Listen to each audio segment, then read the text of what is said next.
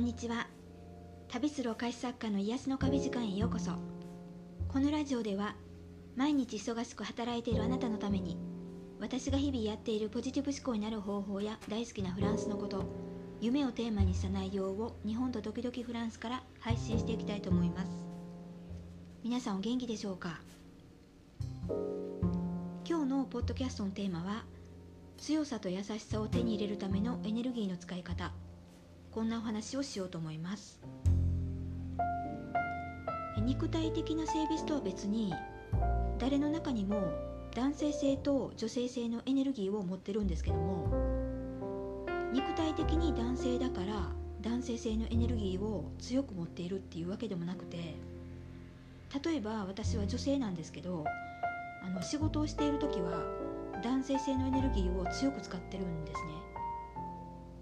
でこの男性性のエネルギーっていうのは外側に向けて出していく力で、まあ、何か一つのことに集中してこう突き進めていく力になるんですね。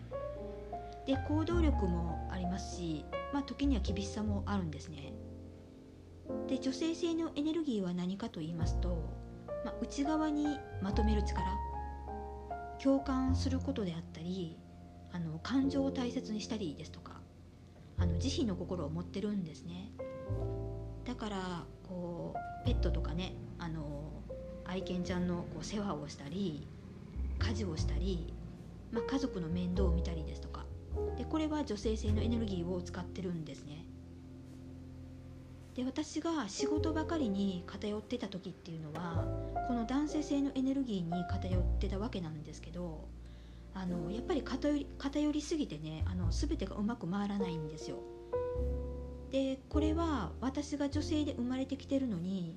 男性性のエネルギーを使ってるからっていうわけではなくてあの実はバランスが取れてないっていうことだったんですね。男性だから男性性のエネルギーを使うべきだっていうのでもないんですよ。男性であっても女性であってものエネルギーをバランスよく使うことが大事なんですよねだからすごく仕事をやりこなすようなこう男性の方は男性性のエネルギーを外で使ってると思うんですけどもでもやっぱり家に帰った時にプライベートで女性性のエネルギーを使っていくっていうのがやっぱり必要なんですよね。で例えばこう自分のパートナー夫婦とか恋人とかビジネスパートナーですよね。この自分のパートナお互いこれを理解できて実践できたらものすごく自然な流れで協力できてで思いやることもできてうまくいくんですよね。だからもし自分がこう男性性のエネルギーをたくさん使ってるんだったら女性性のエネルギーをね使うようにしてみてください。で私はもうプライベートではもう完全に女性性のエネルギーしか使わないってもう決めてるのであの観葉植物をね育てたりまあ、部屋の模様替えやったりですとかそういうことにねあの楽しんでるんですけども、まあ、逆にこう女性性のエネルギーしか使ってない人は何か新しいことを始める時なんかは男性性のエネルギーを使うことを意識したら行動力が増すと思います。あの自分でビジネスを始める人も同じでここのエネルギーの使い方を知らずにやってしまったらあの仕事としてじゃなくってただの趣味になってしまうと思うんですよ。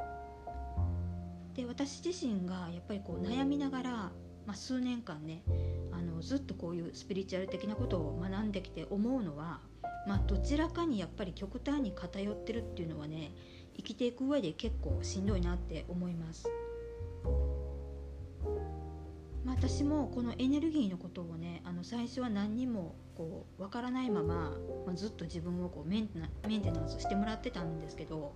本当にようやくこう自分の体に落とし込みながらね理解できたなって感じなんですよね。あのそれくらいね難しい魂の学びなんだなって思います。はい今日はビジネスもプライベートにも充実させるためにエネルギーに関する基本的なところをお話ししてみました。マンツーマンのプログラムの方ではこのエネルギーのこともね一緒に学んでいくことができます。私の最新のお知らせは公式 LINE の方からご案内していますのでよかったらご登録ください。それでは次回のポッドキャストでお会いしましょう。ありがとうございました。